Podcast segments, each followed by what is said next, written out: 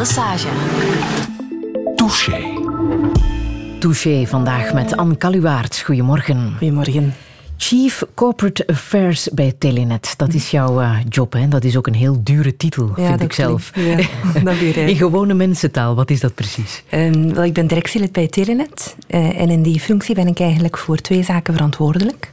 Uh, langs de ene kant leid ik een van de drie bedrijfspoten van Telenet. die van de groothandeldivisie. En langs de andere kant ben ik eigenlijk verantwoordelijk voor de communicatie doorheen het bedrijf, extern, eh, regelgeving en de implementatie van regelgeving in ons bedrijf. Eh, en dan ook maatschappelijk verantwoord ondernemen. Dus alles te maken met klimaatplan, met um, hoe wij als bedrijf eigenlijk onze maatschappelijke verantwoordelijkheid nemen. Je waakt over de reputatie van het bedrijf. eigenlijk wel. Ja, ja. ja. Communicatie is dat, hè? Dat is ja, een heel belangrijk deel daarvan, absoluut. Een soft skill die vooral past bij vrouwen? Mag ik dat zo zeggen? Uh, ik denk dat vrouwen in het algemeen ja, um, rond communicatie, empathie, het coachen van mensen, uh, dat die daar zeker uh, begaan mee zijn. Dat wil niet zeggen dat mannen dat ook niet kunnen hebben, maar het is absoluut iets wat, uh, wat waar vrouwen denk ik soms een voetje voor kunnen hebben. Ja. En waar we het zo meteen nog uitgebreid zullen over hebben. Tot dan werk je ook bij British, British Telecom. Ja, ja. Daar heb je 17 jaar voor gewerkt. Ja, klopt. Ja. Lange en ook moeilijke jaren? Ja, eigenlijk wel. Ik heb daar um, zeven jaar, 17 jaar gewerkt, waarvan zeven jaar als marketingdirecteur in België. Uh, en dan tien jaar in een internationale functie. Uh, dus dan had ik een team gespreid over ja, twintigtal landen. Uh, en dat betekende veel reizen. Dat betekende van Korea naar de US, naar Spanje, dan terug naar België. Veel in Groot-Brittannië ook, waar het bedrijf gevestigd was. En dat in een periode van mijn leven tussen mijn ja, 35 en 40, dat ik toch ook drie kinderen had, een huis aan het bouwen was. Dus op zich uh, was dat wel een zware periode. Ja, ja dat is maar zo. blij dat je terug in eigen land ja, kan ja, werken. absoluut. Ja, heel blij.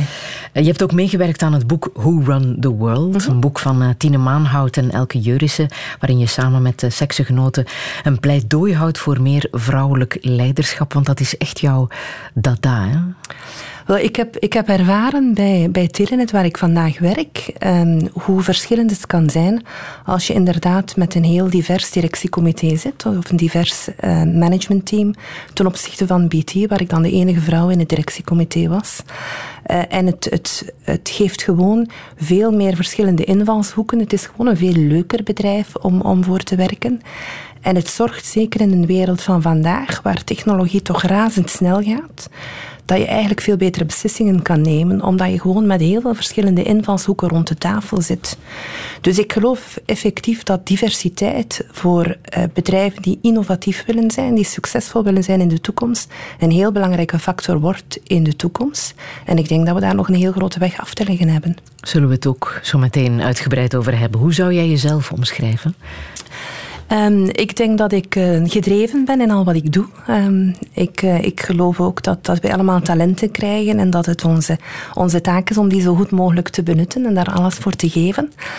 Um, maar ik ben ook iemand die zowel de ratio uh, en het, rationele, dat is dan mijn ingenieurskantje, graag verbindt met het meer emotionele en het meer menselijke. Dus ik probeer die twee helften van mijn hersenen goed in evenwicht te houden.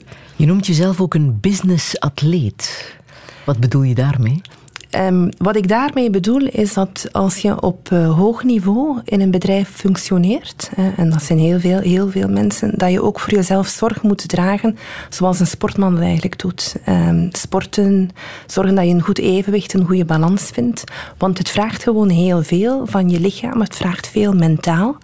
Dus zorgen dat je eigenlijk een beetje zoals een atleet doet, voor jezelf goed zorg draagt, um, is een belangrijk element daar. Het is een term die ik niet zelf uitgevonden heb. Ik heb die gehoord op een cursus in Zwitserland, uh, aan een, een, een leadership cursus, zoals er zoveel zijn. En dat was een presentatie die toch wel indruk op mij maakte. Uh, omdat men daar eigenlijk begon over hoe je slaapt, bijvoorbeeld. Um, je voeding, um, uh, hoe je beweegt. En dat is iets wat wij als zakenmensen niet altijd aan denken. We denken aan de cijfers, we denken aan de resultaten. Maar dat element is eigenlijk zo belangrijk om op, uh, op een hoog niveau te kunnen functioneren. En soms durven we dat wel eens uit het oog verliezen. Maar sporten, dat doe je? Dat heb ik dus ook geleerd, ja, om, om daar toch wel veel tijd uh, aan te besteden. Vroeger deed ik dat ook minder. Maar als businessatleet dan uh, weet ik dat dat heel belangrijk is om mij mentaal en uh, fysisch ook, uh, ook fit te houden. Ja, Anne Kaluwaerts, welkom in Touché. Radio 1. 1. Friedel Lassage. Touché.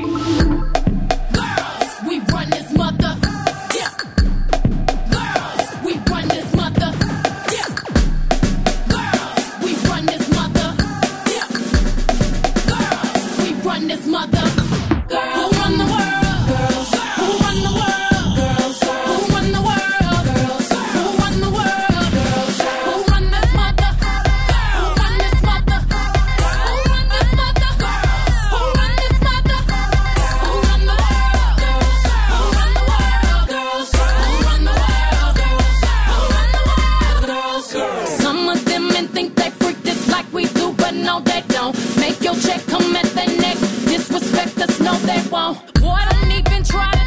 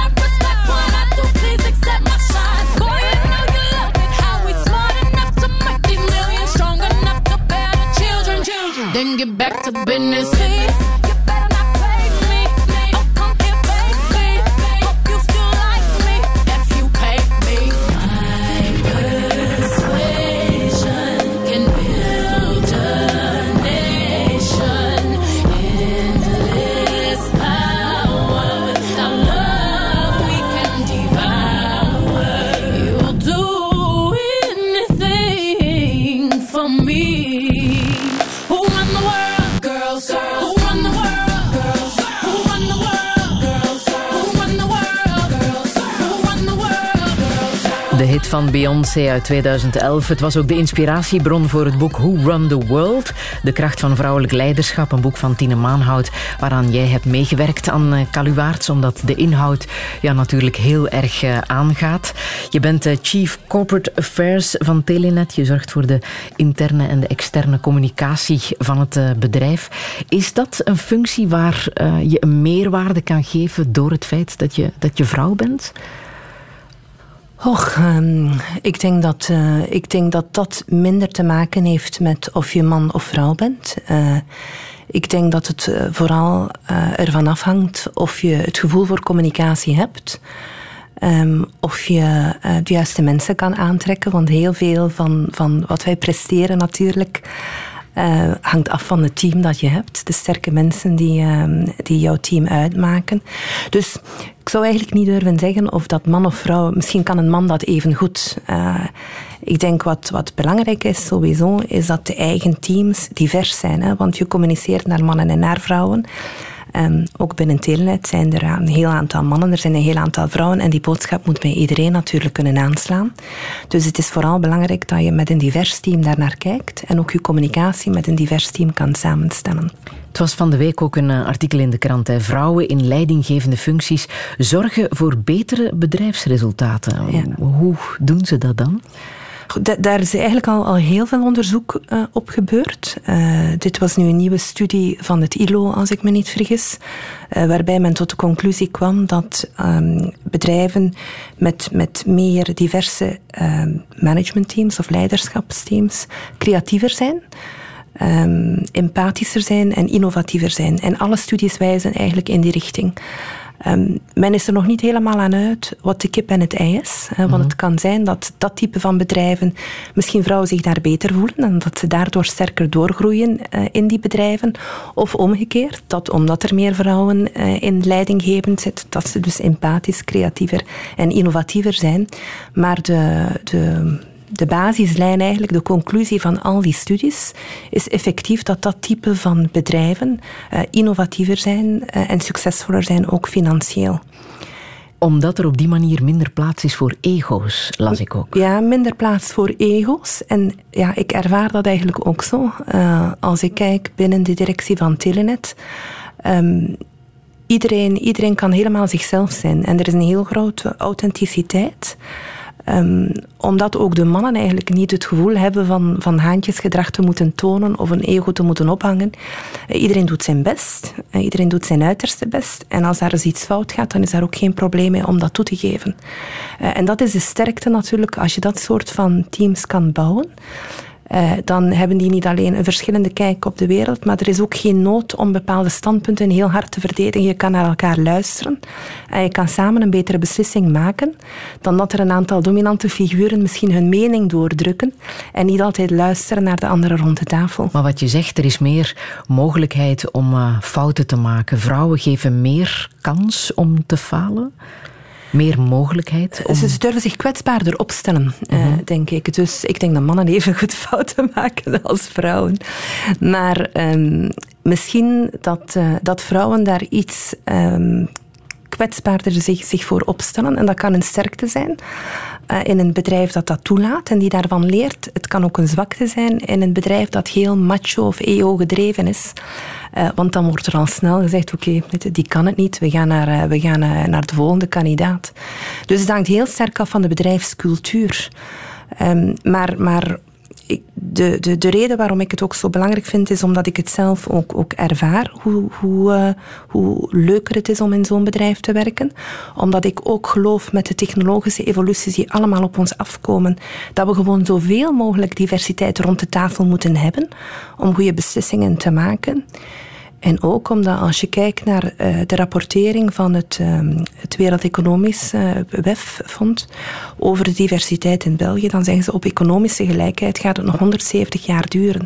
Dus dat is toch wel een heel lange tijd voordat we eigenlijk in de bedrijfswereld mannen en vrouwen op dezelfde voet behandelen. Maar wat bedrijven echt willen weten is, levert het ook economisch winst op om meer vrouwen aan de top te en hebben? is dat zo? Alle studies tonen dat aan. Ja? Maar het is natuurlijk heel moeilijk om daar een business case van te maken. Ja. En veel bedrijven werken natuurlijk met cijfers. Want als ik dat doe, wil ik direct weten wat het gevolg is. Eh, alle studies tonen aan dat dat type van bedrijven meer winst maken. En ook aangenamere bedrijven zijn om te werken. Maar ja, het is heel moeilijk om dat eh, in een financieel model te gieten natuurlijk. En daar denk ik zit het dikwijls ook vast. Maar toch, als er al zoveel bewijzen zijn, hoe komt het dan dat er zo weinig vrouwen aan de top zitten? Hè? Vorig jaar heb je een oproep gedaan om uh, directies meer te vervrouwelijken. 50 CEO's hebben toen getekend. Maar bleek dat er in ons land nog steeds maar acht CEO's zijn. Hè, in de grote vrouwelijke CEO's bedoel ik. Ja, in de grote bedrijven. Ja, en, en minder dan één op vijf van de directieleden is, uh, is inderdaad ook een vrouw. Ja, dat is eigenlijk de hamvraag. Hè. Hoe komt dat eigenlijk? Hoe komt dat? Want er studeren meer meisjes af aan de universiteit dan jongens. Dus het kan niet zijn dat de instroom er niet is. Het is echt de promotie binnen de bedrijven die voor heel vrouwen moeilijk is. Um, en met een aantal CEO's zijn we daar ook in gesprek over gegaan om, om te proberen te begrijpen hoe komt dat, wat zit daarachter. Um, en, en daar zijn een heel aantal factoren die meespelen. Dat is niet één zaak. Um, een van de elementen is dat wij eigenlijk onbewust nog vooroordelen hebben. En, en we noemen dat unconscious bias. We weten het zelf eigenlijk niet. Een voorbeeld is dat een, als een, een klein meisje um, nogal bazig is, dan wordt er rap gezegd van nou, het is een dominante. Hè? is een beetje dominant, is wat bazig. En bij een jongen wordt er heel dikwijls gezegd die heeft leiderscapaciteiten. Dus terwijl dat, dat gedrag identiek hetzelfde is. En je merkt dat ook, studies tonen dat ook aan op latere leeftijd in, in bedrijven, dat een vrouw die assertief is en misschien zelfs een tikkeltje agressief als heel negatief ervaren wordt, terwijl dat bij een man veel minder is. Dus dat zijn eigenlijk onbewuste vooroordelen die daar toch in zitten. Die maken dat het um, voor vrouwen moeilijker is om door te groeien. Ze, worden, ze komen op een gelijk niveau binnen in bedrijven, maar de promotie de eerste tien jaar loopt sowieso achter ten opzichte van de mannen. En het maatschappelijk beeld, hoe bepalend is dat? Als we nu bijvoorbeeld kijken naar de verkiezingen. Er zijn twee mannelijke informateurs aangesteld. Het ziet er ook niet naar uit dat we een vrouwelijke premier zullen krijgen. Hoe bepalend is dat? Ik denk dat dat um, bepalend is ook en zeker meespeelt. Um, niet alleen het maatschappelijk beeld, maar ook in de media. Als je bijvoorbeeld kijkt um, in uh, televisieprogramma's, hoeveel mannelijke verplegers komen er aan bod en hoeveel vrouwelijke brandweermannen. Ik zeg maar iets, uh, je zegt al brandweermannen. Mm -hmm. dus er is ook een, een, een, een, heel grappig videootje die op het internet circuleert, waar kleuters gevraagd worden om een brandweer, een, uh, een elektricien uh, en een verpleger te, te, schetsen. En je ziet dat die rollenpatronen daar inderdaad in zitten. Hè. En als dan de personen binnenkomen en de brandweervrouw doet haar helm af, dan zijn al die kinderen met heel grote ogen van, oh wauw, dat kan ook. Dus ik denk dat we daar inderdaad qua maatschappelijk beeld ook nog kunnen, uh, kunnen aanwerken. Um, ik denk ook dat, dat, en dat was ook een beetje de oproep van, van mijn brief, dat de CEO zelf daar een heel belangrijke rol in speelt om het vrouwelijk talent in zijn organisatie ook te ontdekken en actief te gaan coachen. Want vrouwen zijn dikwijls een beetje een tikkeltje onzekerder dan mannen. Die hebben dat extra duwtje nodig. Uh, die gaan minder snel zeggen van ik heb dat allemaal goed gedaan. Nu denk ik dat ik de volgende stap in mijn carrière aan kan. En een man gaat dat eerder doen. Dus een vrouw zit dikwijls met meer twijfels, is onzekerder. Uh, maar ook dat, denk ik, uh, kunnen de leidinggevenden en CEO's counteren door daar actief op zoek te gaan en actief die vrouwen te gaan sponsoren en promoten. Maar er zijn natuurlijk wel quota ingesteld hè, om meer vrouwen in raden van bestuur te krijgen bij overheidsbedrijven en beursgenoteerde bedrijven. Ik zie jou al meteen bedenkelijk kijken. Jij bent daar niet echt een grote voorstander van? Ik ben daar geen grote voorstander van om twee redenen. Eén, um, in raden van bestuur uh, heb je een beperkte impact. Het is eerder op directieniveau en op de leidinggevende niveaus in een bedrijf dat je een impact hebt. Een raad van bestuur keurt de strategie goed, keurt de financiën goed, maar komt één keer om de zes weken samen. Terwijl natuurlijk als je in je directie meer vrouwen hebt, als je op je leidinggevende niveaus meer vrouwen hebt, zij nemen de dagdagelijkse beslissingen rond producten, rond personeelsbeleid, rond wat het bedrijf gaat doen qua acties. Dus de impact daarvan is veel, veel groter. En dat zijn ook veel belangrijkere rolmodellen dan iemand die in de raad van bestuur zit, die in het bedrijf eigenlijk niet visibel is.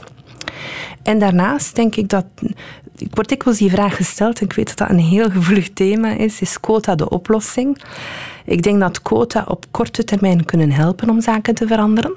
Zoals in de politiek ook het ritssysteem, man-vrouw op de lijst de zaken veranderd heeft. Uh, maar ik hoop nog altijd dat bedrijven het zelf zullen inzien uh, en dat, dat, we, dat er geen extra verplichtingen komen, wettelijke verplichtingen dan in directies en zo. Want we hebben al zoveel regels als bedrijf dat dat er niet bij hoeft. Ik vind het wel relevant dat een bedrijf zelf bepaalde interne objectieven stelt en daar naartoe werkt. En ik zie meer en meer bedrijven dat doen. Die zeggen ik wil graag 22, 30. 30 procent bijvoorbeeld van mijn leidinggevende uh, vrouw zijn en ik ga er actief beleid rondvoeren. Maar dat is een zelf opgelegd objectief. Dat is geen quota zoals bij de raden van bestuur die wettelijk opgelegd wordt. En er zijn ook geen straffen hè, die worden uitgedeeld als die quota uh, Voor raden van bestuur wel. Hè? Dus uh, toch wel. Als je daar niet aan je 30 procent komt in een beursgenoteerd bedrijf, dan, uh, dan geloof ik dat de vergoedingen vervallen. dus dat is toch wel een... daar zit toch wel maatregelen aan, aan verbonden.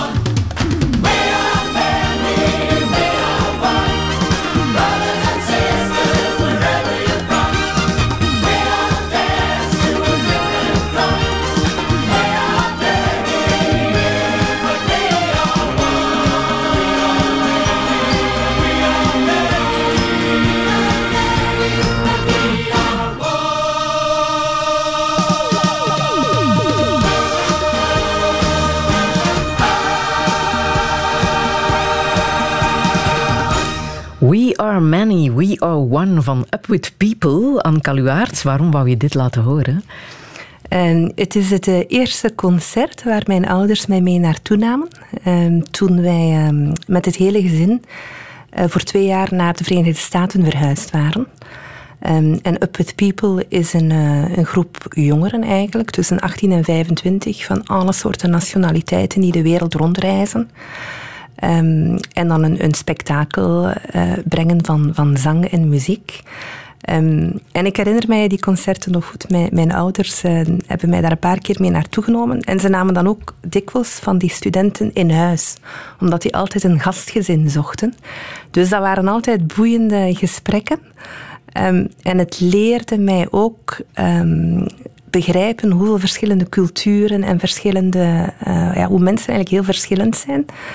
Uh, doorheen de wereld en hoe de cultuur eigenlijk ook wel heel anders is. En had je zelf ook de ambitie om mee te reizen met Up nee, People? Nee, nee, nee. ik vond het wel heel vrolijk, en, maar helaas...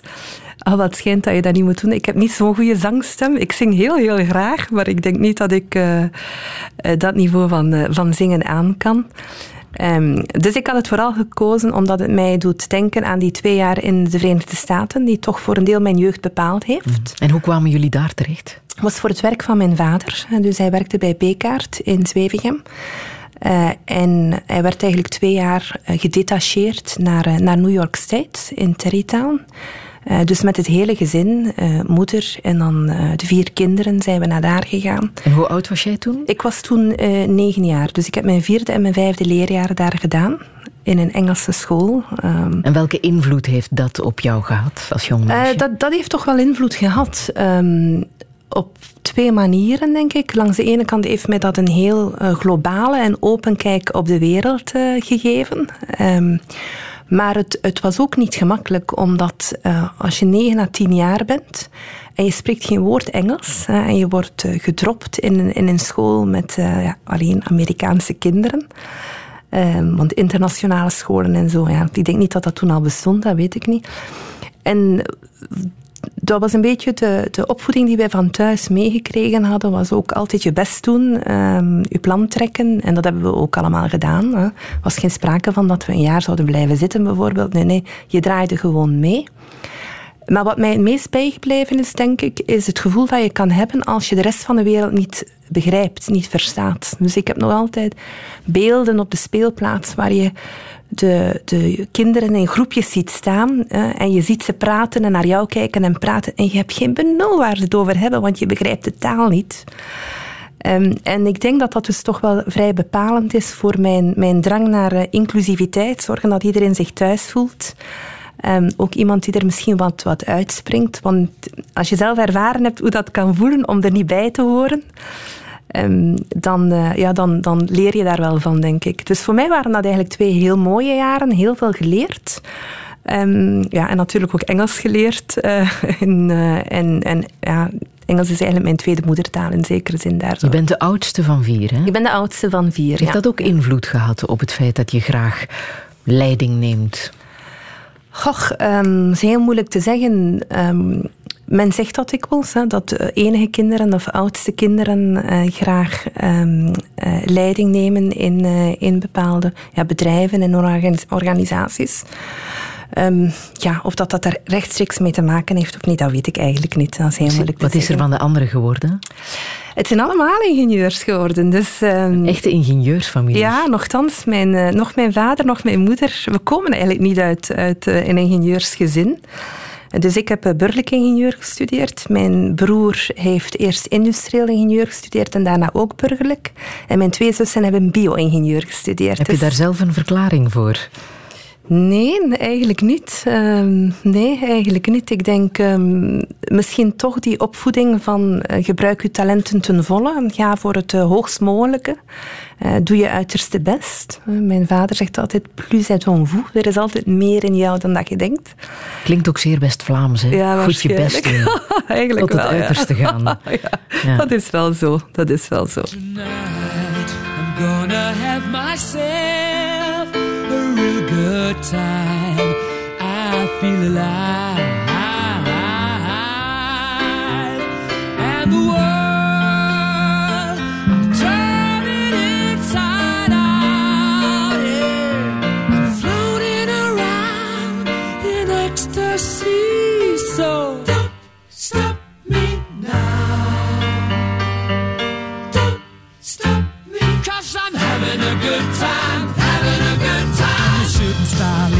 the sky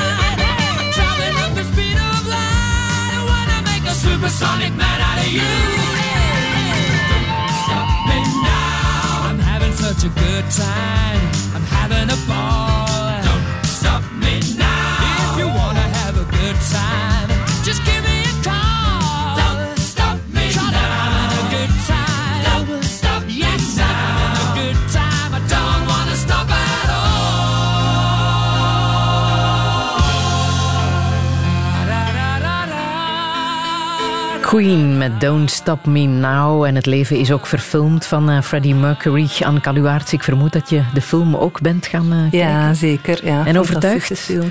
Ja, ik vind Queen een ongelooflijke groep. hè. Ik vind, eh, ook als ik dit lied hoor, ik kan daar gewoon niet stil blijven bij zitten. Ik heb het gezien, ja. Dat is zo'n opgewekt ehm, lied.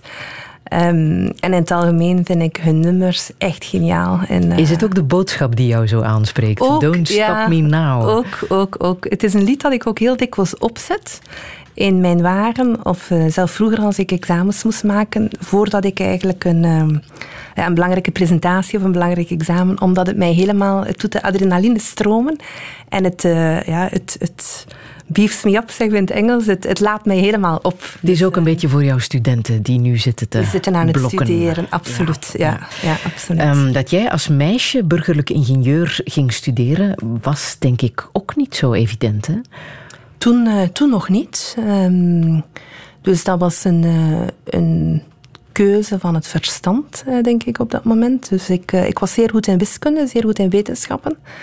Ehm, maar inderdaad, in, in de, de meisjesscholen toen eh, was het eh, niet zo evident dat meisjes die afstudeerden, dat ze dan eigenlijk ingenieur gingen gaan studeren. Je zag dat de jongensscholen daar veel meer op voorbereid waren, hè, want je moest toen nog een ingangsexamen doen. Dus bij de jongens werd er voorbereid, bij de meisjes was dat allemaal niet. Ehm, maar ja, de uitdaging leek mij toch ehm, interessant om het te proberen. Zeker omdat ik ook uit een niet-wiskundige richting kwam.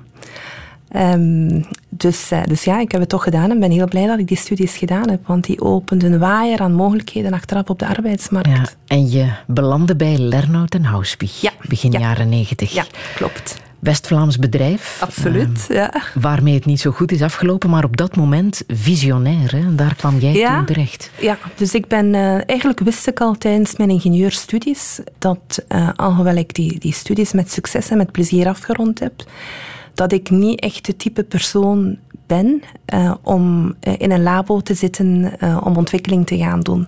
Maar was het vooral die spraaktechnologie waar zij mee bezig waren dat Die- jou zo... dat, was heel innovatief, dus ik heb altijd graag met technologie gewerkt. Maar ik had ook met hun direct eigenlijk ook een afspraak kunnen maken dat ik één jaar ontwikkeling zou doen en dat ik dan naar een meer commerciële functie zou gaan. Dus het was een klein bedrijf toen, een start-up. Ik was de vijftigste werknemer.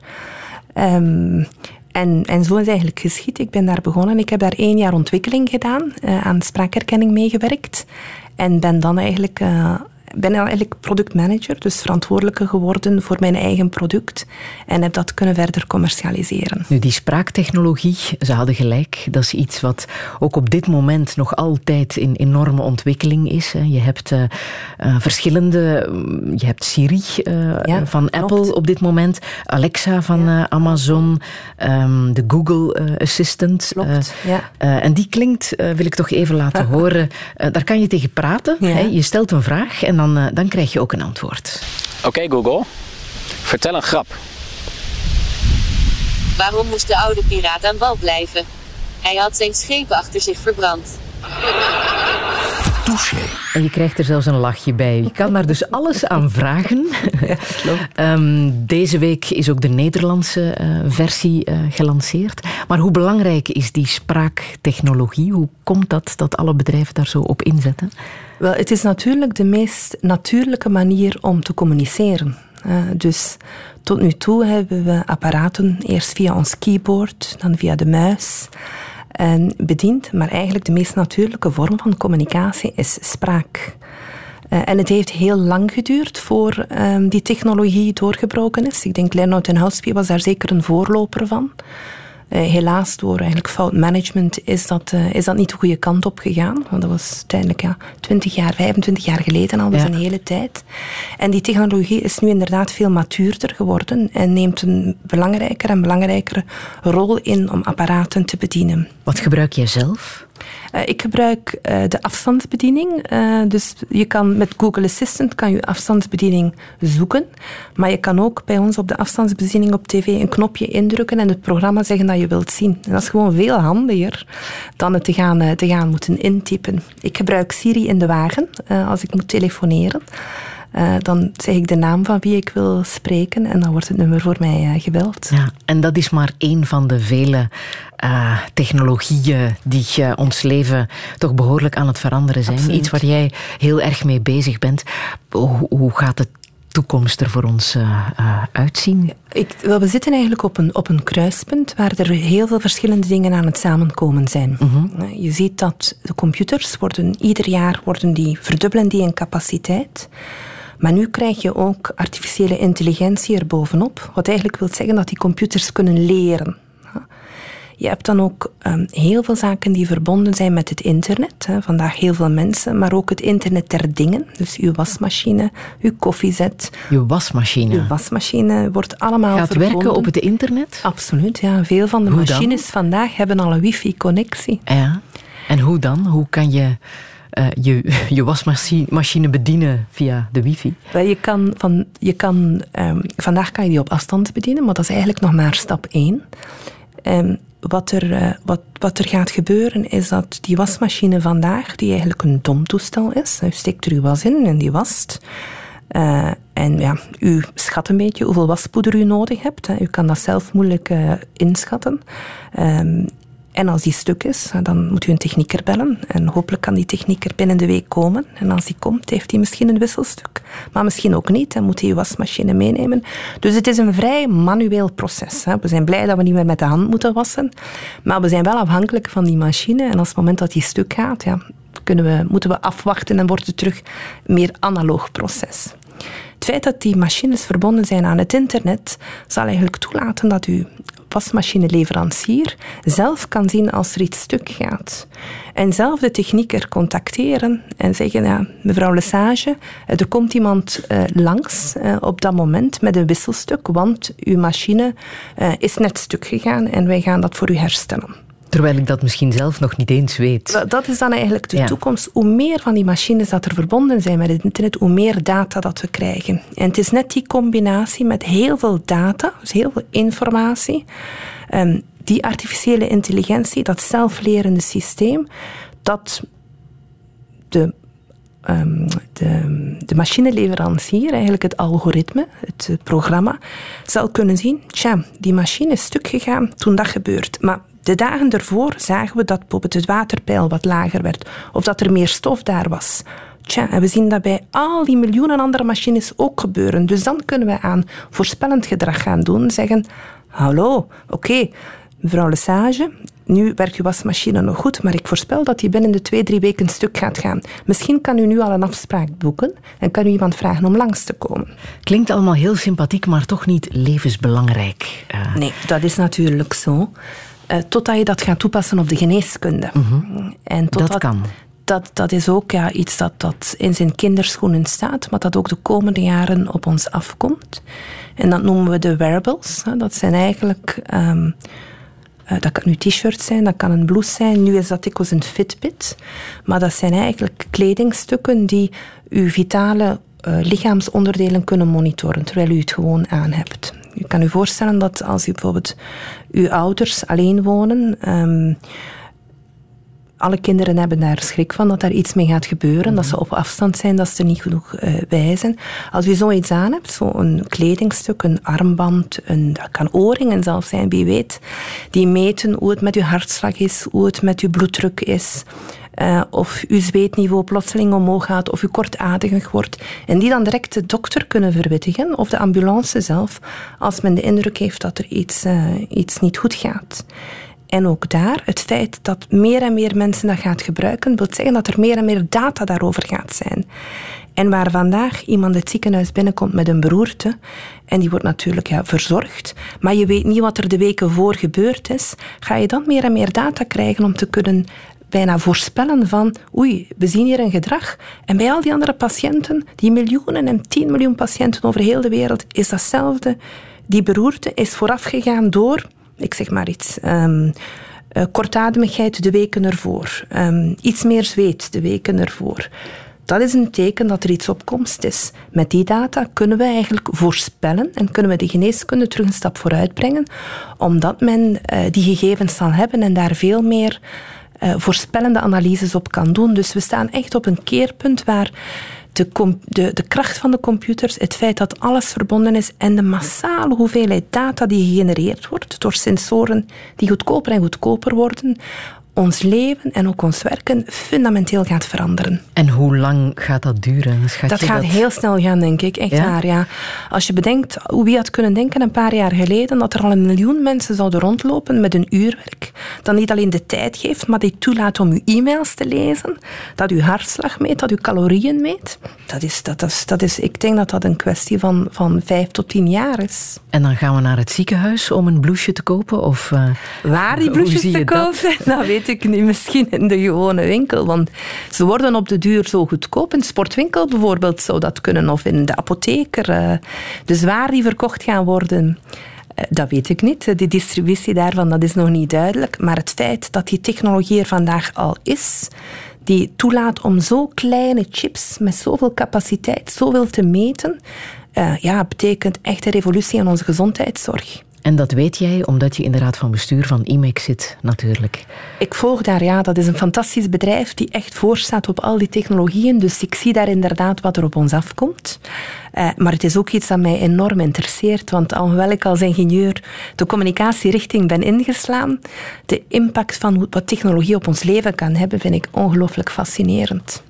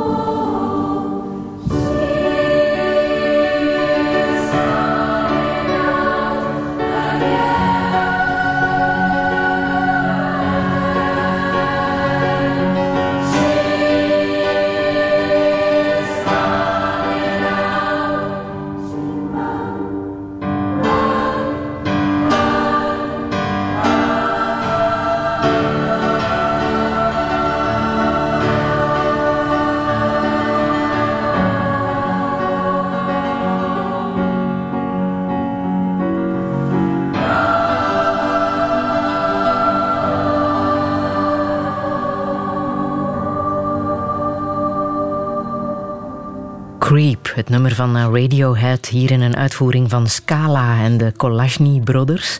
Anne Kaluwaerts, je wou dit absoluut laten horen, hè? waarom precies? Ja, ik ben een heel grote fan van hun werk. Ik vind Scala um, fantastisch koor. Ik heb ook al een aantal optredens van, uh, van hun bijgewoond.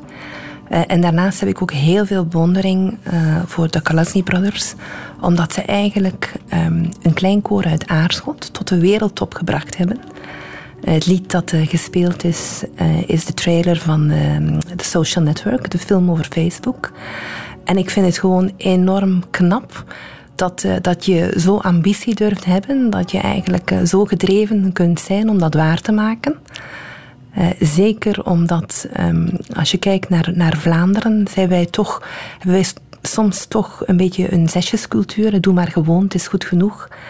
En de, de wil om te excelleren en om te innoveren en om eigenlijk te zeggen van, kijk, vanuit Aarschot ik ben goed genoeg om uh, in die film uh, de muziek te kunnen verzorgen. Ik vind dat gewoon bewonderenswaardig. Hoe komt dat, denk je? Dat uh, de Vlaamse jeugd niet de ambitie heeft om groot te worden, om zich misschien zelfs internationaal meer op de kaart te zetten, meer Mark Zuckerberg te zijn? Ja, ik weet het niet. Ik vind het heel erg jammer in elk geval. Want als je kijkt naar de kwaliteit van ons onderwijs. Mm -hmm Um, als je kijkt naar de resultaten van de PISA-testen, dat zijn testen die bij 15-jarigen gebeuren. Uh, en die kijken doorheen uh, heel, heel, Europa wat de kwaliteit is van het onderwijs, wat, hoe we in wiskunde zijn bijvoorbeeld. Dan zie je dat onze 15-jarigen enorm sterk zijn op wiskundig vlak. Hè, dat we dat daar nog altijd heel, heel goed doen. Maar je ziet dat wij aan de staart bungelen voor uh, de meting, de wil om te excelleren. Dus de wil om te beste te zijn.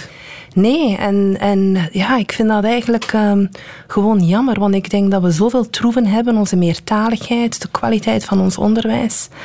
Uh, maar onze bescheiden Vlaamse uh, cultuur in zekere zin topt die ambitie af. En uh, ja, we, we, hebben niet graag mensen of bedrijven die boven het maaiveld uitsteken. Die krijgen snel heel veel kritiek. En dat is een jammere zaak. En dit is voor mij een voorbeeld van uh, iemand die dat niet uh, zo zag, die wel ambitie durfde hebben en die het fantastisch ver geschopt heeft. En iedereen die dat doet, die bewonder ik, want die trekken eigenlijk onze economie en onze welvaart vooruit. Je hebt mensen nodig die durven en willen excelleren. Ja. Kijk jij als uh, topvrouw bij Telenet veel televisie? Ik durf wel televisie kijken, ja. Ik doe dat wel je heel het graag. zelfs een guilty pleasure.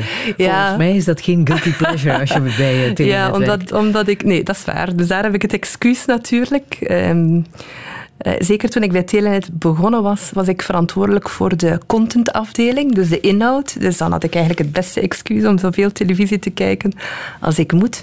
Maar ik vind het heel fijn om uh, bijvoorbeeld op vrijdagavond met het gezin na een werkweek uh, onderuit te zakken op de zetel en naar The Voice te kijken bijvoorbeeld. Uh, of ik hou ook heel veel van series. Ik denk de opgang van series de laatste jaren hebben een enorme diepgang in de audiovisuele sector ge gebracht die ervoor niet was. Want een film duurt ja, 120 minuten, 90 minuten. Um, een serie ja, is zes of negen afleveringen van 45 minuten tot een uur. Dus je kan veel meer diepgang, veel meer gelaagdheid brengen in die fictie. En ik vind dat enorm boeiend. Maar toch, kinderen zitten veel voor, te veel voor het scherm. Hè. Ze moeten meer naar buiten, meer buiten spelen. Het geldt ook voor volwassenen. Hè? Dat geldt ook voor volwassenen. Ook absoluut. voor jou? Ja, ja ik, uh, ik hou enorm van het uh, buitenleven. De manier voor mij om te ontspannen is, uh, is om buiten te zijn. Dat kan in mijn tuin uh, wat uh, snoeien zijn. dat kan fietsen of lopen zijn. Gaan wandelen met een vriendin. Of ja, gewoon een, uh, een Aperol Spritz op een terras drinken, s'avonds laat uh, bij de vriendinnen uh, thuis. Ook dat, dat is, is, belangrijk, hè? Voor Jouw, mij is dat heel belangrijk. Social network, Absoluut. het echte sociale netwerk. Absoluut, ja. Niet alleen het Facebook-netwerk. Nee, nee, nee. En ik denk dat dat ook iets is wat mensen nodig hebben om in balans te blijven. zeker als je, als je hard werkt. Dan daarnaast is uh, sport en een stevig sociaal netwerk zijn onontbeerlijk. Um, en ja, dat heb ik ook wel geleerd doorheen de jaren, dat dat niet te verwaarlozen is. Ja. Wat, wat haal jij daaruit, uit die combinatie sporten met vrienden, vriendinnen? Ja, ik vind dat eigenlijk... Um, ik krijg daar energie van. Um, ik ik, vroeger moest ik altijd lachen. Bijvoorbeeld een vriendin en ik gingen altijd lopen. En hoe meer stress op het werk ik had, hoe langer wij liepen. Uh, dus dan begonnen we en dan zei ik... Uh, Sandra, we doen een tour van uh, 18 kilometer. Want ik heb echt veel op het werk meegemaakt. En dat is een manier om te ontladen. Um, en dat geeft energie. En als je gedaan hebt met sporten, of het nu fietsen of lopen is of wandelen, dan voel je je gewoon heel, heel goed. En dan krijg je ook veel ideeën die je niet krijgt als je op je computer zit te tokkelen of op, uh, of, uh, of op Facebook zit. Ja, en dat combineer je dan ook nog eens met lezen, want je bent ook een uh, boekenfanaat, ja, hè? Ja, ja, ik lees heel, heel graag. Ik, ik lees ongeveer 30 boeken per jaar. ik verslind boeken.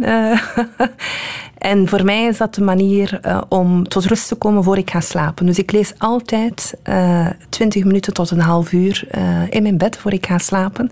Zelf al ben ik uit geweest tot twee uur s'nachts. Ik kan niet slapen zonder een half uur gelezen te hebben. En zo tikt dat snel aan. Een aanrader volgens jou is Een Klein Leven ja. van uh, Hanya ja. Yanagihara, ja. vrouwelijke schrijfster. Absoluut. Maar over vier mannen. Ja, over vier mannen. Maar belangrijker denk ik is over vriendschap. Mm -hmm. Um, over hoe uw verleden eigenlijk ook heel erg bepaalt wie je bent, hoe jeugd. Uh, en het is een boek dat, dat u gewoon ja, vastpakt. Uh, zeker eens je door de eerste 80, uh, 90 bladzijden uh, bent. En je ontdekt dat, dat die, die vrienden, ieder heel succesvol, op een eigen manier een, een leven aan het ontwikkelen zijn. Maar hoe ook een van die vrienden enorm meegesleept wordt door een ellende dat je bijna niet kunt denken dat een mensenleven dat ooit kan bevatten. En ja, ik ga geen spoiler geven, want ik hoop dat iedereen die luistert het leest. Maar hoe vriendschap daar probeert een antwoord op te bieden, maar toch niet altijd in slaagt. -hmm. Ik heb nog uh, muziek uit The Post, film van Steven Spielberg met Meryl Streep ja. en uh, Tom Hanks. Over Amerika's eerste vrouwelijke krantenuitgeefster. Hè. Um, Meryl Streep in uh, de rol van die krantenuitgeefster die met The Washington Post de waarheid over de Pentagon Papers uit wou brengen in 1971. Dat rapport van de Amerikaanse ministerie van Defensie over politieke en militaire inmenging in Vietnam. Wat heeft jou daar zo in geraakt in, in die film? Ik denk twee zaken. Ik denk de, de kracht van de rol van de media. Uh, heel belangrijk. Vandaag misschien meer dan ooit. Maar ook de, de persoon zelf, die Meryl Streep dan de actrice vertegenwoordigde. Die eigenlijk ja, um, na de dood van haar man het bedrijf, aan de top van het bedrijf kwam moest leiden. En heel veel twijfels had. Um, en heel onzeker was ook. Heel veel raad zocht. Uh, maar op het moment dat het er meest toe deed, hè, of ze inderdaad die papers al dan niet zou publiceren, haar integriteit gevolgd heeft tegen de raadgeving in van, um, van haar, ja, haar, haar collega's op dat moment, de mensen op wie ze vertrouwde, omdat ze echt geloofde dat het het juiste ding om te doen was. Dus eigenlijk haar twijfels overwon en, uh, ja, en toch een, een historisch effect gehad heeft door eigenlijk de waarheid aan het licht te brengen.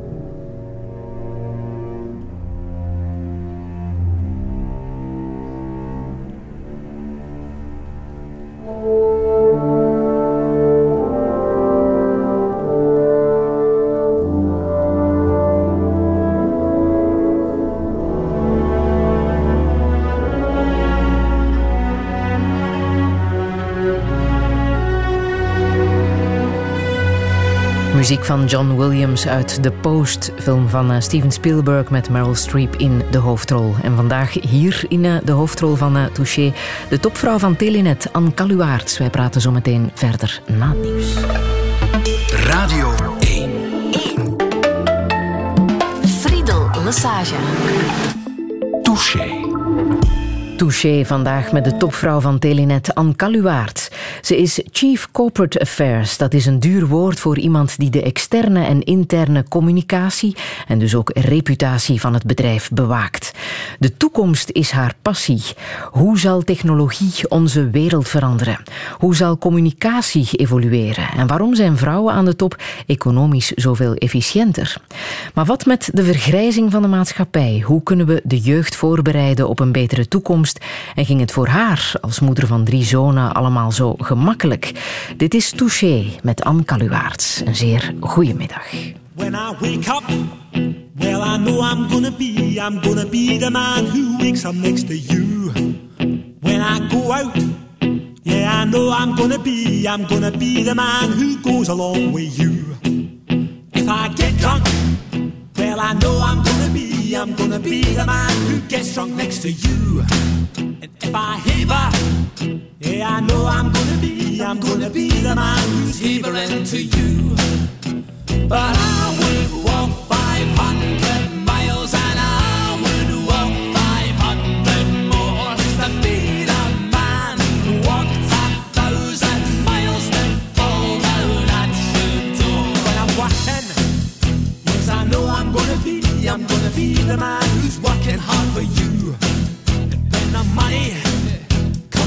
the work I do, I'll pass almost every penny on to you.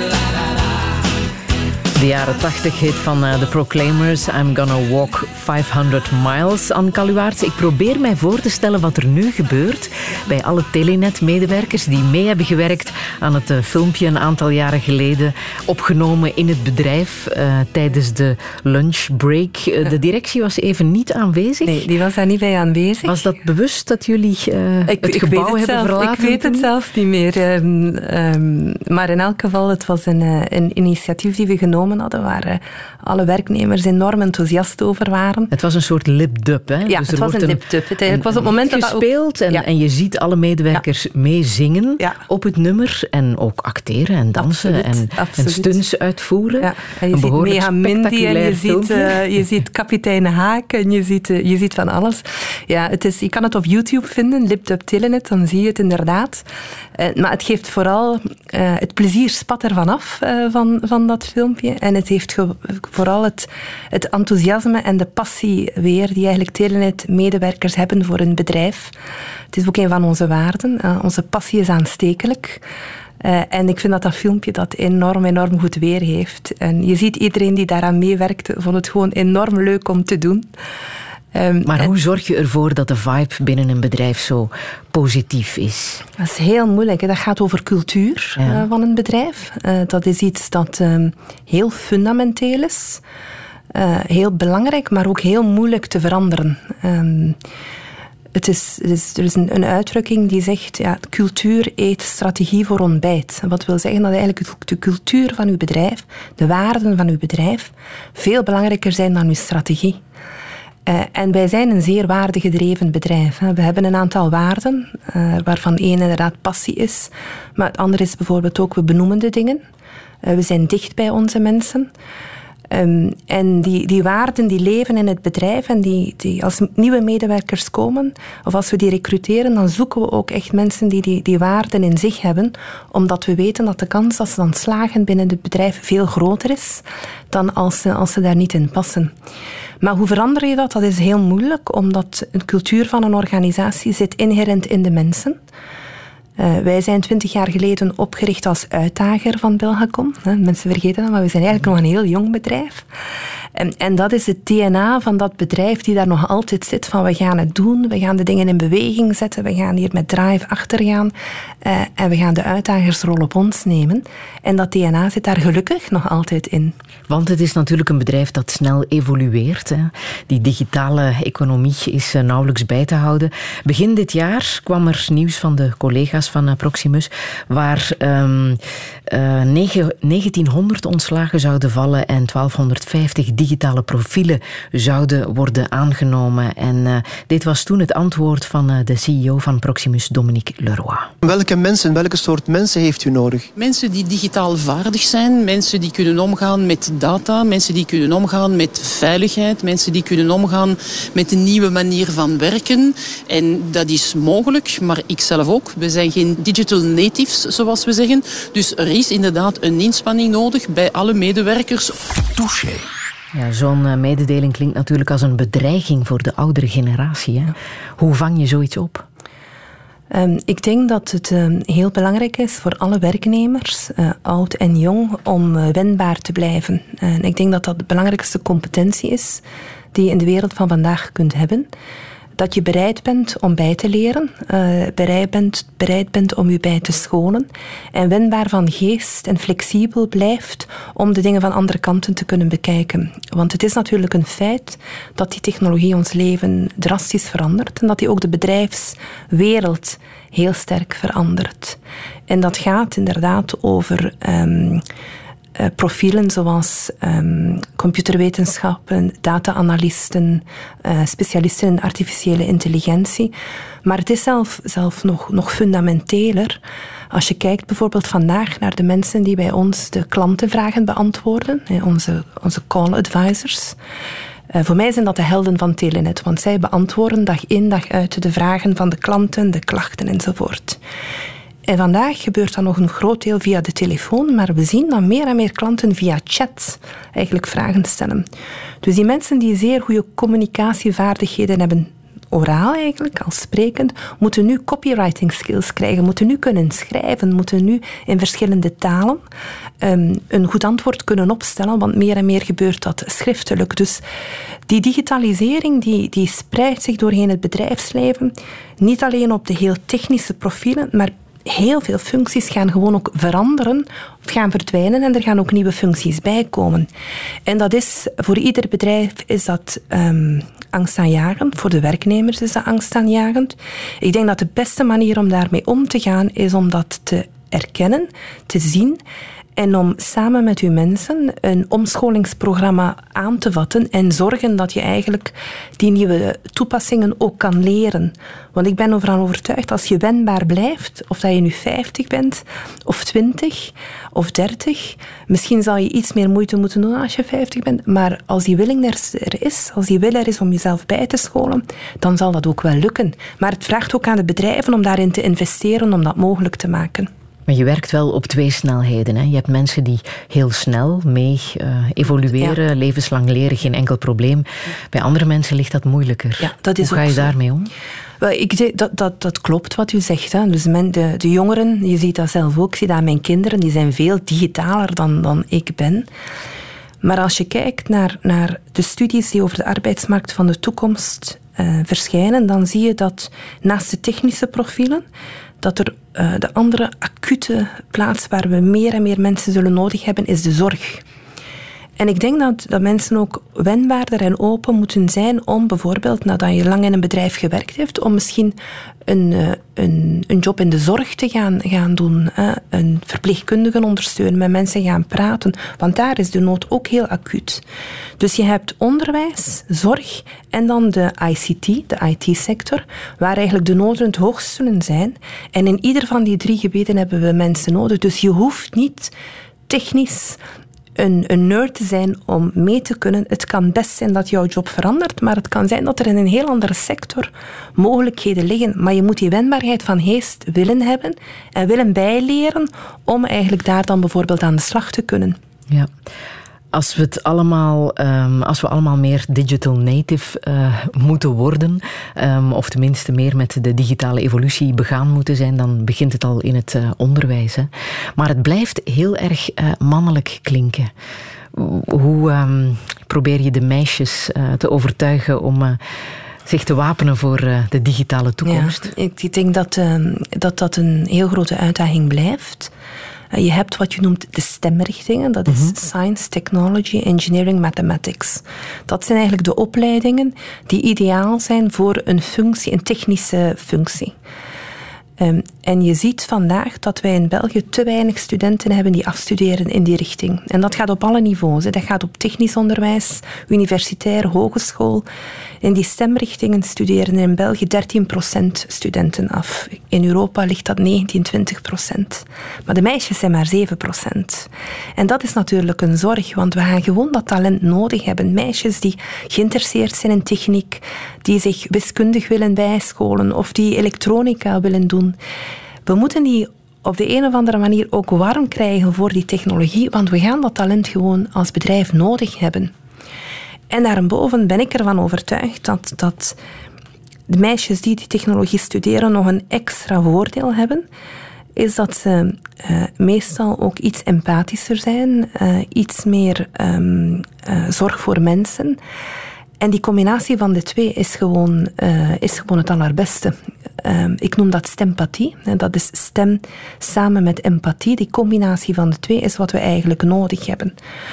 Want in een wereld die volledig digitaal is, is de manier dat je het kan uitleggen, de manier dat je mensen kan begeleiden daar naartoe, de manier dat je klanten kan helpen, dat empathische sausje bovenop die technologie is waar je het verschil zal kunnen maken als, uh, als bedrijf.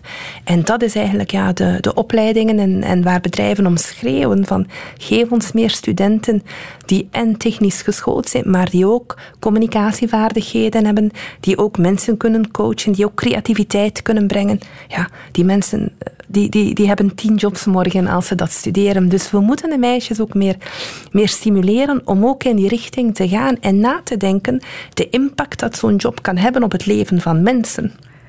En de studenten van nu, die uh, hebben een lange carrière voor de boeg. We moeten Absoluut. allemaal langer werken. Het pensioendebat Ja. was uh, een belangrijke factor bij uh, de verkiezingen vorige zondag. Ja. Um, maar een debat dat volgens jou het verkeerde debat Ja, is geweest. Waarom Ik- precies? Ik heb mij eigenlijk een beetje eh, geërgerd eh, aan dat debat, omdat het debat altijd gaat over de pensioenleeftijd. Hè. En het is bijna alsof het zaligmakend is, het pensioen. Het, het, het beeld dat geschetst wordt, ook naar jongeren, is... ehm, hoe lang mo- moet je heel hard werken om dan eindelijk op pensioen te kunnen gaan? En hoe vroeger op pensioen, hoe beter. Dat is een beetje de teneur van het debat. En dan is de discussie, is dat 67 jaar? Zal het langer zijn? Is dat in realiteit minder dan die 67 op dit moment? En iedereen heeft zijn argumenten om daar een leeftijd op te plakken. En ik denk als je kijkt naar de arbeidsmarkt, als je kijkt hoe de technologie de, uh, de taken die repetitief zijn door automatisatie zal, zal wegnemen. Hè. Daar zal geen arbeid voor nodig zijn, dat zal vanzelf door de machines gebeuren. Dan denk ik dat we veel meer een debat moeten hebben van hoe kunnen we zorgen dat mensen, zolang ze gezond zijn, dat ze op de een of andere manier productief kunnen zijn en kunnen bijdragen aan de maatschappij. En dat kan, dat kan op heel veel verschillende manieren zijn. Dat kan als leesouder zijn in een school om de juf te ontlasten. Dat kan als steun in de gezondheidssector zijn voor de verpleegkundigen om met ouderen een praatje te doen of hun te vervoeren. Uh, dat kan in bedrijven jongeren coachen zijn. En ik vind het gewoon zonde dat de discussie niet is van hoe kunnen we mensen op hun talenten zo lang mogelijk inzetten, omdat ze meestal daar dan ook wel gelukkiger van zijn. Jobs aangepast aan de leeftijd. Jobs aangepast aan de leeftijd en aangepast aan de talenten en de sterkten van de mensen. Ik zie, zie in mijn eigen teams ook dat als je iemand kan inzetten op iets waar hij wat hij heel graag doet, dan doet hij dat meestal ook heel goed. En dan krijgt hij daar heel veel energie van. Dus ik denk dat we naar onze arbeidsmarkt op een andere manier moeten kijken en weg moeten van uh, die pensioenleeftijd en, en de heilige huisjes daar rondtrend, maar eerder kijken hoe zorg ik ervoor dat mensen zo lang mogelijk, zolang ze gezond zijn, een bijdrage kunnen leveren op een positieve manier aan de maatschappij, omdat ze ook minder snel gaan vereenzamen, omdat ze meer een gevoel van waarde en relevantie gaan hebben en ze daardoor ook langer gezond gaan blijven.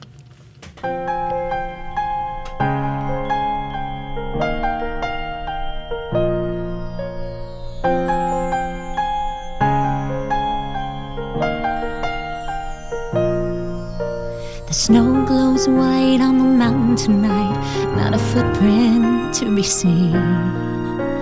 A kingdom of isolation, and it looks like I'm the queen. The wind is howling like this swirling storm inside. Couldn't keep it in, heaven knows I tried.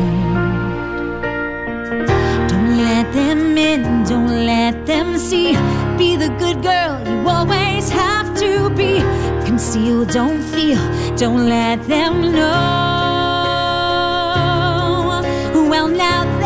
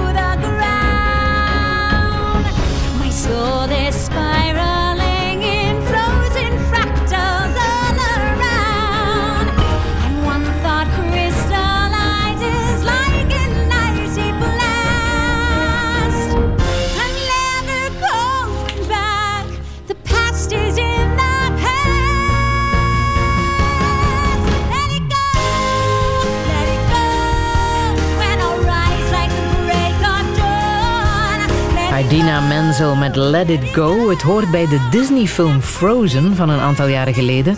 Gebaseerd op eh, de Sneeuwkoningin van het, sprookje van Hans Christian Andersen. Anne Kaluwaerts, waarom wou je dit laten horen?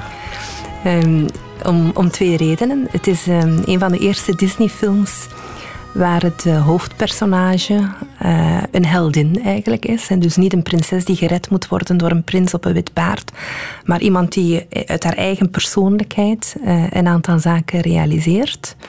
Eh, maar dan vooral omdat als je goed luistert naar die tekst. ehm, en ik heb Let dat- it go. Let it go, laat het los.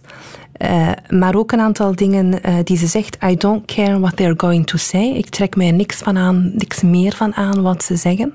That perfect girl is gone. Dat perfecte meisje is weg.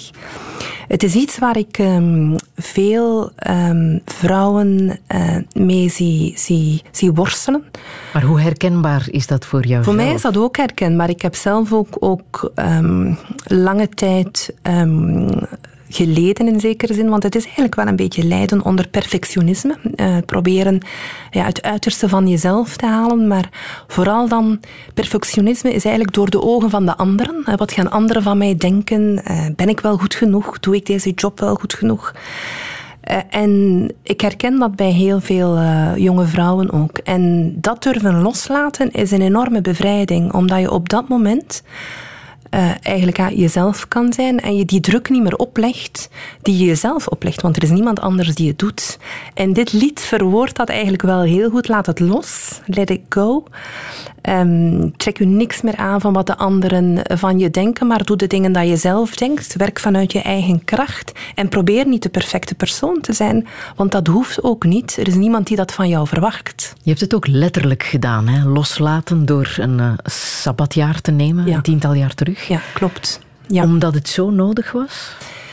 Ja, dat was een, ehm, een niet evidente beslissing. Eh, ik was dan eh, rond mijn veertigste. Ik had dan tien jaar internationaal gewerkt, ook voor het bedrijf waar ik toen werkte, British Telecom. Ehm, drie kinderen ondertussen gekregen, een huis aan het verbouwen, eh, moest heel veel reizen voor het werk. En ik voelde me eigenlijk niet meer goed in, in, mijn, in mijn vel. Ik, ehm, ik, ik had het gevoel dat mijn energie, die altijd zo'n belangrijke bron voor mij geweest is, eh, dat die energie gewoon opdroogde. Ehm, en daar kwam dan bij het feit dat er heel veel dingen waren dat ik nooit tijd voor had. Eh, dat ik mijn drie zonen zag opgroeien en mijn oudste zoon was dan eh, eh, 14 jaar. Ik dacht, ja, binnen een paar jaar is die weg en ik, ik reis hier maar de wereld rond voor mijn werk. En dan heb ik eigenlijk op het werk gevraagd, want ik zat dan in, in de directie van, eh, van BT International, heb ik gevraagd bij de volgende reorganisatie, kan je er mij niet even uit organiseren? Hè? Want zo'n grote bedrijven reorganiseren heel dikwijls. En, en ik zou gewoon graag een jaar verlof zonder wedden nemen. Gewoon een jaar stoppen met werken. Om te herbronnen. Om ook na te denken van wat voor mij belangrijk is. Om zaken te doen waar ik nooit tijd voor had. Ehm, en zo is eigenlijk geschied. En dat was een, een fantastisch jaar. Wat heb je toen allemaal gedaan? Ik, heb dan een, eh, ik had een vastlijst gemaakt. Dus ik heb Italiaans leren koken. Ik heb gitaar leren spelen. Iets wat ik altijd graag wou doen. Ik speel het helaas nog niet goed, want ik eh, oefen niet genoeg. Ik heb mijn huis heringericht. Ik heb een straatfeest georganiseerd. Gewone dingen ook. Dingen waar je anders nooit aan toe kwam. Eigenlijk, eigenlijk is dat het inderdaad. Het zijn de gewone dingen. En wat je dan doet, is je gaat eigenlijk trager leven. Ehm, je, je leeft op een ander ritme. Bijvoorbeeld als ik er voor de kinderen naar school bracht en ik kwam iemand tegen, dan was het, hey, hoe is het goed? Ja, oké, ik moet door, weet ik heb een vergadering in Brussel. En nu heb je tijd om stil te staan en een gesprek te hebben en, en, en eens te horen hoe het met die persoon is. En voor mij was dat trager leven eigenlijk kwam precies op het goede moment, eh, omdat eh, ja, ik mijn energiebanen terugvond. Ik had tijd voor mensen, wat je ervoor niet altijd had. Zeker niet als je in het drukste moment van je carrière bezig bent, is het voor niemand evident op dat moment. En ik moet zeggen, mijn beste vrienden dateren ook uit die periode, omdat je er tijd voor hebt. En ik ben dan ook terug beginnen sporten, dus eh, heb ik ook tijd voor genomen. Dus voor mij was het een zeer vruchtbaar jaar. Ik kan niet zeggen dat ik grootste dingen gedaan heb. Ehm, het is gewoon een lijst van heel kleine dingen. Maar je hebt je batterijen terug Ik heb mijn opladen. batterijen opgeladen en ook beseft eh, dat er een aantal dingen zijn die je nooit op mag ehm, compromissen sluiten. Eh, zoals bijvoorbeeld het sporten en, en, en het contact met mijn vrienden.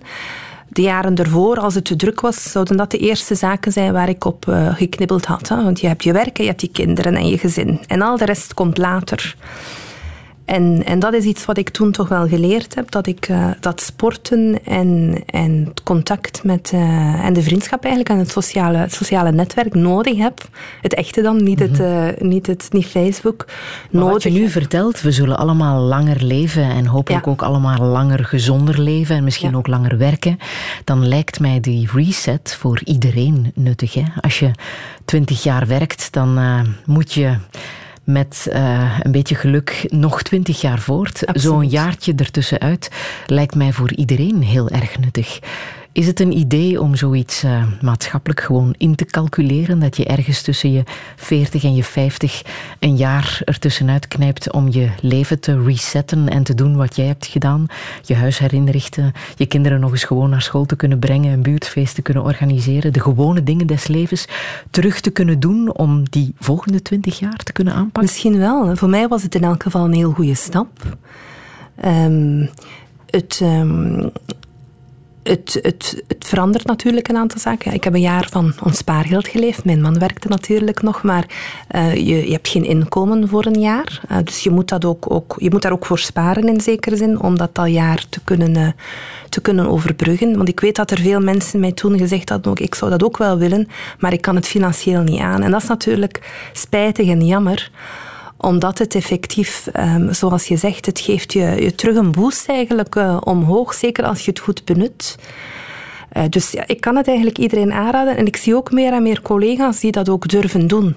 Vroeger was het meer not done, denk ik. Eh, Er werd mij ook gezegd van, ja, wat gaat er met jouw carrière gebeuren? Je stapt eruit. Het gaat moeilijk zijn om terug te komen. Eh, maar dat is eigenlijk niet zo. Dat is eigenlijk niet zo. En er is werk en er zijn opportuniteiten genoeg. En je zoekt dan iets anders als je iets anders wil doen. Roman candles that burn in the night. Yeah, you are a shining light. You lit a torch in the empty night. Yeah, you are a shining light. Yeah, you light up my life.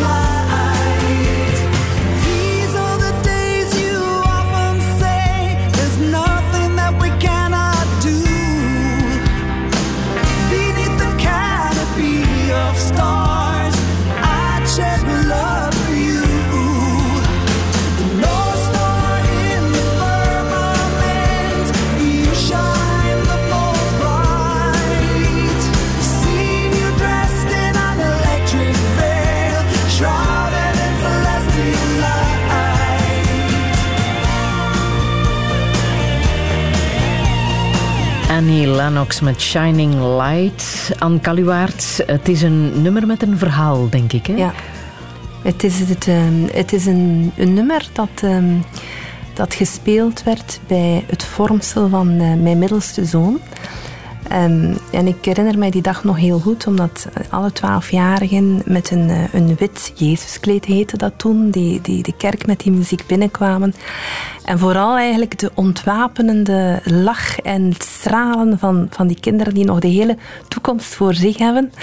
Eh, ik vond dat dat lied daar ongelooflijk goed bij paste. En voor mij blijft het altijd een... eh, een ik refereert altijd naar mijn drie kinderen, naar mijn drie zonen. Ehm, die inderdaad ja, het licht, eh, het licht van, van mijn leven zijn. Ik heb ook heel veel geluk daarmee gehad. Ik weet dat ik daar weinig verdiensten aan heb, maar ze zijn, ze zijn gezond, ze zijn vrolijk, ze, ze zitten goed in hun vel.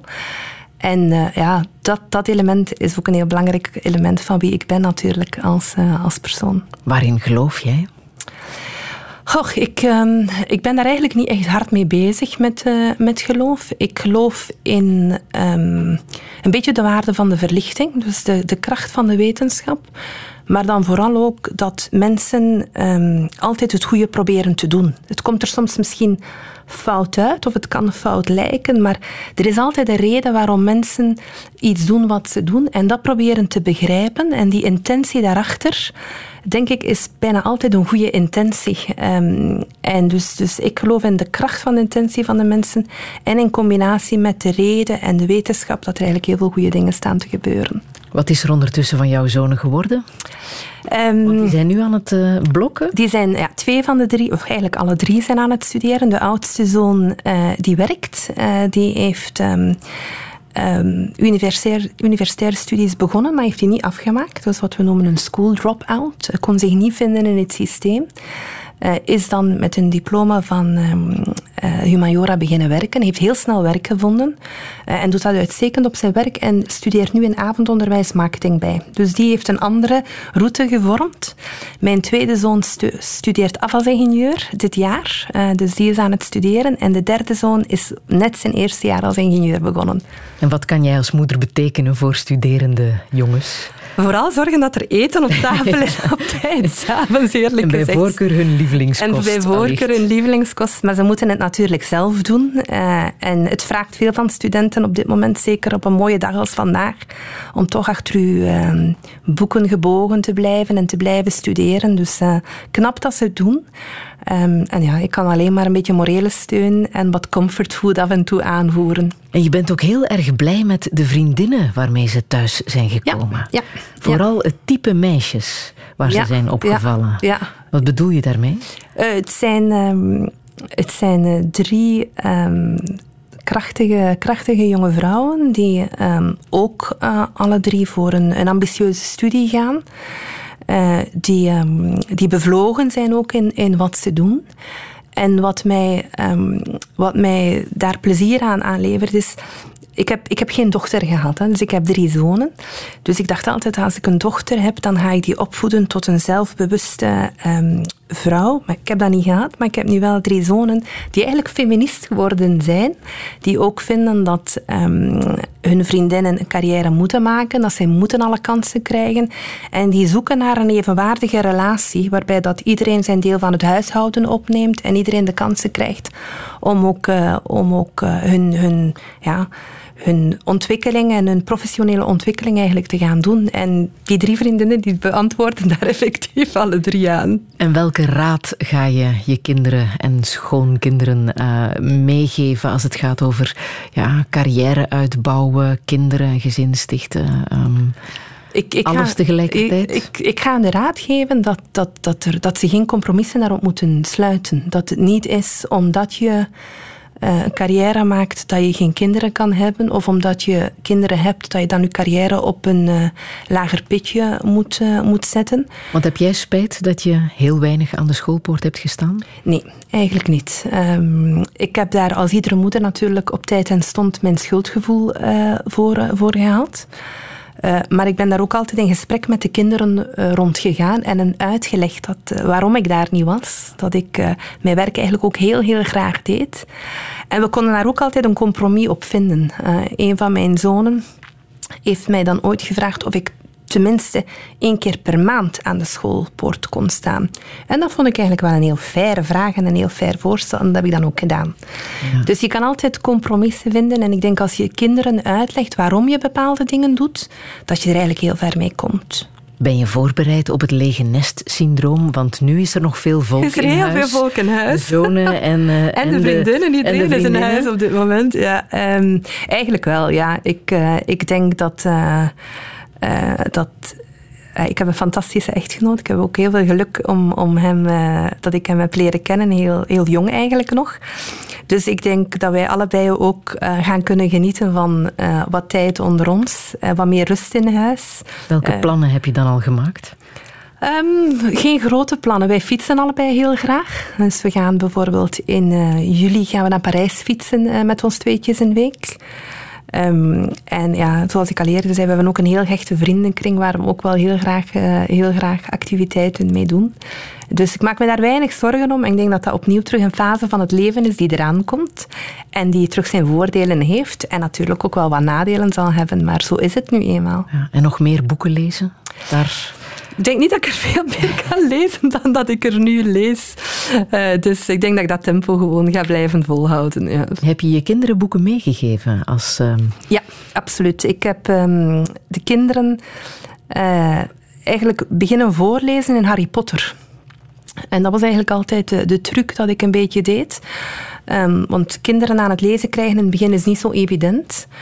Eh, maar dan rond ja, 7, 8, 9 jaar, dan begon ik een voor te lezen in boeken die zij ook konden lezen. En dan na één hoofdstuk, dan stopte ik bijvoorbeeld, of na twee hoofdstukken. En, dan, dan namen ze het ze het zelf vast doen. en lazen het zelf wel, eh, wel, eh, wel verder. ja.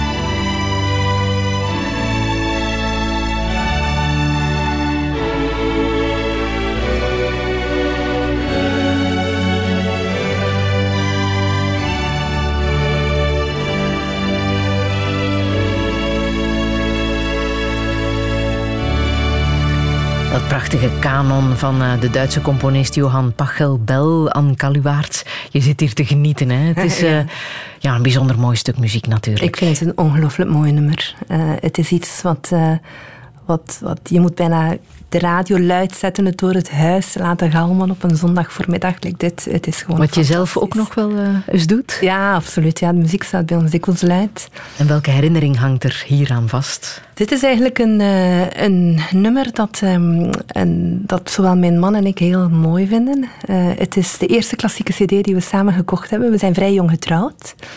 Eh, en het is een nummer dat, ehm, dat bij mij de herinnering vastmaakt aan ons allebei op een laddertje op ons appartementje in Gent. Toen we eh, net gingen trouwen, alles schilderend en die muziek op repeat over en over again.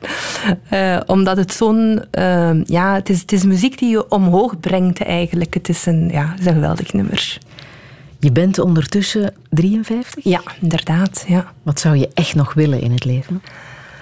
Ik heb eigenlijk niet veel eh, verlangens. Ik ben eigenlijk... ehm, ik, ik denk dat ik al heel veel geluk gehad heb in het leven. Ehm, want ik denk, ja, voor een groot deel zijn dingen dat je zelf doet, maar er zijn ook heel veel dingen dat je gewoon geluk moet hebben. Dat je gezond blijft, dat je op het juiste moment soms op de juiste plaats bent. Eh, dus, eh, dus eigenlijk ben ik vooral dankbaar en is mijn grootste wens dat de dingen vooral blijven zoals ze zijn. Dat ehm, de kinderen, ikzelf, mijn echtgenoot, dat we in goede gezondheid blijven. Dat we de dingen kunnen blijven doen dat we graag doen. Ehm, dat de kinderen ook, ook gelukkige mensen worden. Dus eigenlijk zou ik gewoon graag hebben dat, eh, dat de dingen blijven zoals ze de laatste jaren geweest zijn. Wat is je grootste angst? Mijn grootste angst is om ehm, een, dat ik zelf of iemand van, van de kinderen zwaar ziek wordt. Ehm, en, ehm, en ja, dat je, dat je eh, Dat, dat je. dat je niet weet hoe daarmee om te gaan of dat je niet weet hoe, hoe dat aan te pakken. Ook zoiets als Alzheimer vind ik beangstigend. Eh, mijn grootmoeder heeft Alzheimer gehad. Eh, en als je dan ziet hoe dat iemand zo totaal verandert en je persoonlijkheid totaal verandert, dan is dat iets dat ik zeg, ik zou eigenlijk liever hebben, ik zou eigenlijk liever hebben dat ik er dan niet ben, dan dat dat met mij gebeurt. Eh, want je bent niet meer de persoon die je bent en het is een herinnering die je niet graag nalaat. Dus mijn zorg is vooral, dat, is vooral ziekte, ehm, vervallen in zekere zin ook, maar, maar dan vooral eh, als die geest niet meer is wat ze is, dan uh, dat zijn dingen die, die, die houden mij niet wakker. Er is weinig dat mij wakker houdt eigenlijk, maar dat is wel iets dat, dat, dat ik niet zo fijn zou vinden. En hoe lang wil jij blijven werken? Ik wil eigenlijk heel graag lang blijven werken. Ja. En ja, zolang, zolang ik, het, ehm, ik het graag doe. Ik, En in welke functie dan? dat weet ik nog niet. Dat weet ik, nog niet. ik zoek eigenlijk altijd functies die eh, op mijn energiebanen werken. Ik heb vandaag het geluk van dat te kunnen doen. Dat is een functie die ik gewoon heel graag doe, waar ik heel veel energie uit krijg. Eh, dus als ik kijk naar de toekomst, ja, ik moet zeker nog uh, uh, 57, 67, dus ik moet zeker nog 14 jaar werken, waarschijnlijk langer. Eh, dus dat kan van alles zijn. Dat kan onderwijs zijn. Ik, heb, eh, ik geef gastcolleges aan de VUB en aan Thomas More. Ik doe dat eigenlijk ook heel graag. Dus lesgeven is een mogelijkheid. Ehm, vrijwilligerswerk ehm, is ook een mogelijkheid. En misschien zal ik nog eens ook iets totaal anders doen in de bedrijfswereld. Ehm, Maar CEO, staat dat ook op het lijstje? dat zou kunnen, ja, dat zou kunnen. Zou je dat willen? Ik denk dat ik dat wel zou willen, ja. ja, ja ik denk Ik dat denk het- dat ik dat zou, dat is willen. typisch is dat vrouwelijk. typisch vrouwelijk? Ja. Dus nee, laat mij herfraseren dan, want ik vind dat vrouwen een ambitie moeten durven uitspreken. Nee, dat is iets wat ik wel graag zou doen. Dat is niet direct aan de orde. Maar de eindverantwoordelijkheid van de beslissingen die je neemt eh, doorheen het bedrijf, mensen kunnen, eh, kunnen coachen, een eigen cultuur kunnen bepalen, en is iets dat ik denk dat ik eh, graag zou doen. En voilà, dus dat is ook zeker ook een mogelijkheid. En ga je ooit met pensioen? Wie weet, wie weet. Ehm, het zal er allemaal van afhangen hoe de gezondheid natuurlijk evolueert. Eh, maar zoals ik daarnet zei, ik ben een sterk gelover dat zolang dat je energie hebt, zolang dat je gezond bent en je het gevoel hebt dat je op de een of andere manier een bijdrage kan leveren, dan denk ik dat je ook die erkenning die je daarvan krijgt, ook een, een gelukkiger mens is. Dus ehm, we zullen zien wat de toekomst brengt, maar het is niet zo dat ik zit uit te rekenen wanneer mijn pensioenleeftijd is en hoe lang je Nog nog, niet moet gedaan. werken. My Nee. pension nog niet geraadpleegd. Eigenlijk niet, nee, nee, nee, nee. nee. Ik Welke boodschap wil je nog meegeven? Als, als ehm, laatste boodschap zou ik misschien een spreuk van Gandhi willen meegeven. Eh, die zegt: eh, Leef alsof het je laatste dag is, maar leer alsof je eeuwig zal leven. En ik denk dat dat in de tijden van deze wel heel toepasselijk is. Daar past dit nummer van Dire Straits ook nog bij, denk ik. Hè? Why worry? Waarom wil je dit nog laten horen? Eh, ik vind het een fantastisch nummer. Ik vind Straits ook een geweldige groep. Eh, en dit nummer ehm, is... ook een boodschap, hè? Ja, is ook iets... Het is een deel van het leren loslaten, denk ik. Eh, piekeren over morgen heeft weinig zin. Eh, het kleine stemmetje in jezelf die zegt, had ik toch iets maar anders gedaan en had ik dat op een andere manier aangepakt, dat heeft ook geen zin. Dus voor mij is dat een groot deel van leren loslaten, is leven in het heden, in het nu, het allerbeste proberen te doen en niet veel zorgen maken om wat je misschien anders had kunnen doen of wat de toekomst zal brengen. Een les die je zelf ook hebt geleerd. Absoluut, ja, inderdaad.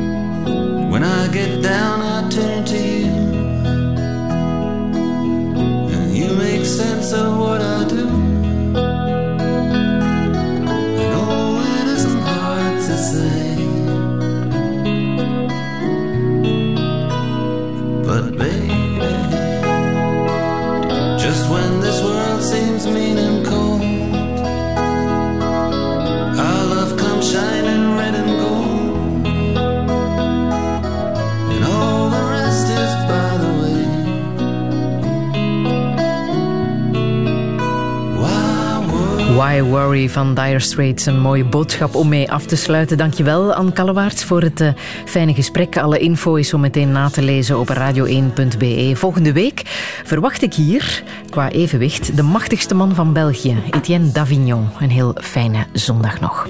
Touché.